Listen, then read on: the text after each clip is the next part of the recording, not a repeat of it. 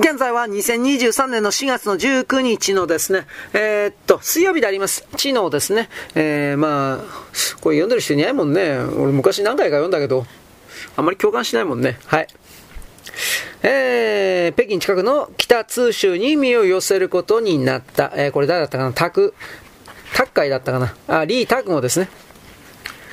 首都の近くにタクが来たということは物議の趣旨となり弾劾が起こったが、その趣旨は蔵書の中の主張を不当とするものだった。孔子が決めた基準だけが唯一のものではない。もしそうだとすれば、孔子が生まれる前は何が基準だったのかとか、歴代暴君の楽印を押されてきた真の始皇帝は、先古第一の支配者だとか、タク文君という未亡人が芝少女と駆け落ちした不定を全く良い婿選びをしたものだとか、四王朝に仕えて最初を務めた不義の兵道を不可なるところをなしとしたとか、このような歴史の評価の逆転は許し難いというのであった。しかし、孔子の基準が正しいのなら自分の決めた基準も正しいのだと言い切る覚悟の自立精神は、まさに民代思想の帰結であったが、これはよう驚かせたのは、むしろその同調者が官僚間にも広がってきたことにもよるのだろう。他軍は弾劾されて投獄されたが、病気がちであり死期を悟ったのと、病死を潔しとしない信念から、カミソリを取って獄中で自殺し自殺してしまった。時に76歳、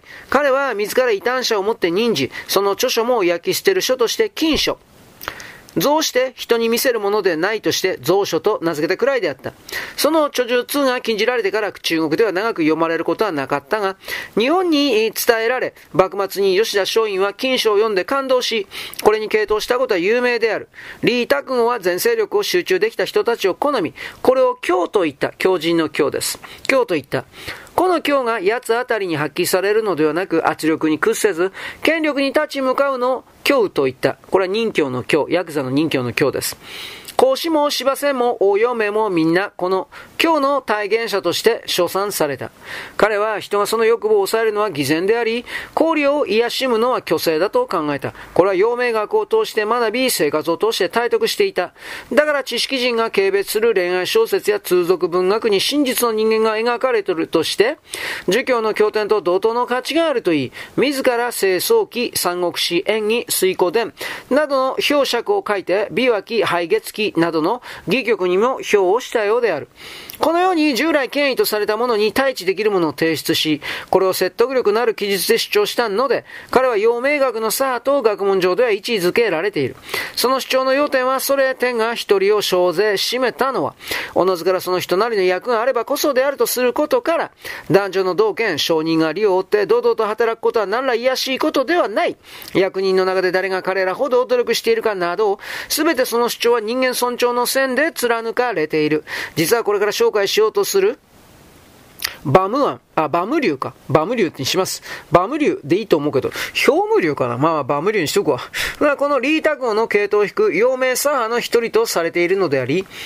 えー、無竜は、卓後の死んだ1602年には28歳になっており、南京で活躍した頃の卓後をよく知っていたはずである。第2章、知能の組み立て。馬無流の輪郭。バームリューは明の万暦2年、1574年に高祖省の祖州に生まれた。祖州不死には合子の人物として、西条鉄塔四分霊層、最も見学に明らかなりと伝えている。彼は文学者であり、ことに説話や民謡の分野ではおそらく中国最大の収集家であったが、通俗文学などは、死君死の死がにかけるものではないとする中国の伝統は、彼が見学にも著述のあったことだけしか取り上げていないのである。彼は福建の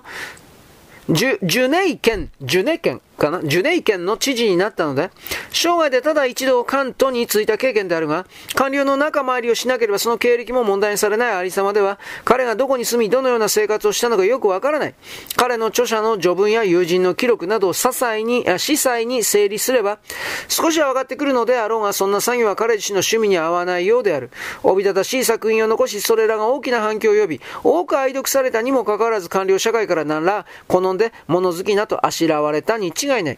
彼が春秋高校や金軸海氷林や師匠四月のような、いわゆる学術書にも手をつけたのはこれもできるということを見せたものに過ぎない。彼は真の順次2年、1645年に死んだ。民の滅亡に準じたと言われるが、71歳になっていた。愛好者の拍手に囲まれ、民代社会の法軸と自由を享受した彼が、真代となって異民族の武断的な圧力にさらされて絶望的になったことは想像できる。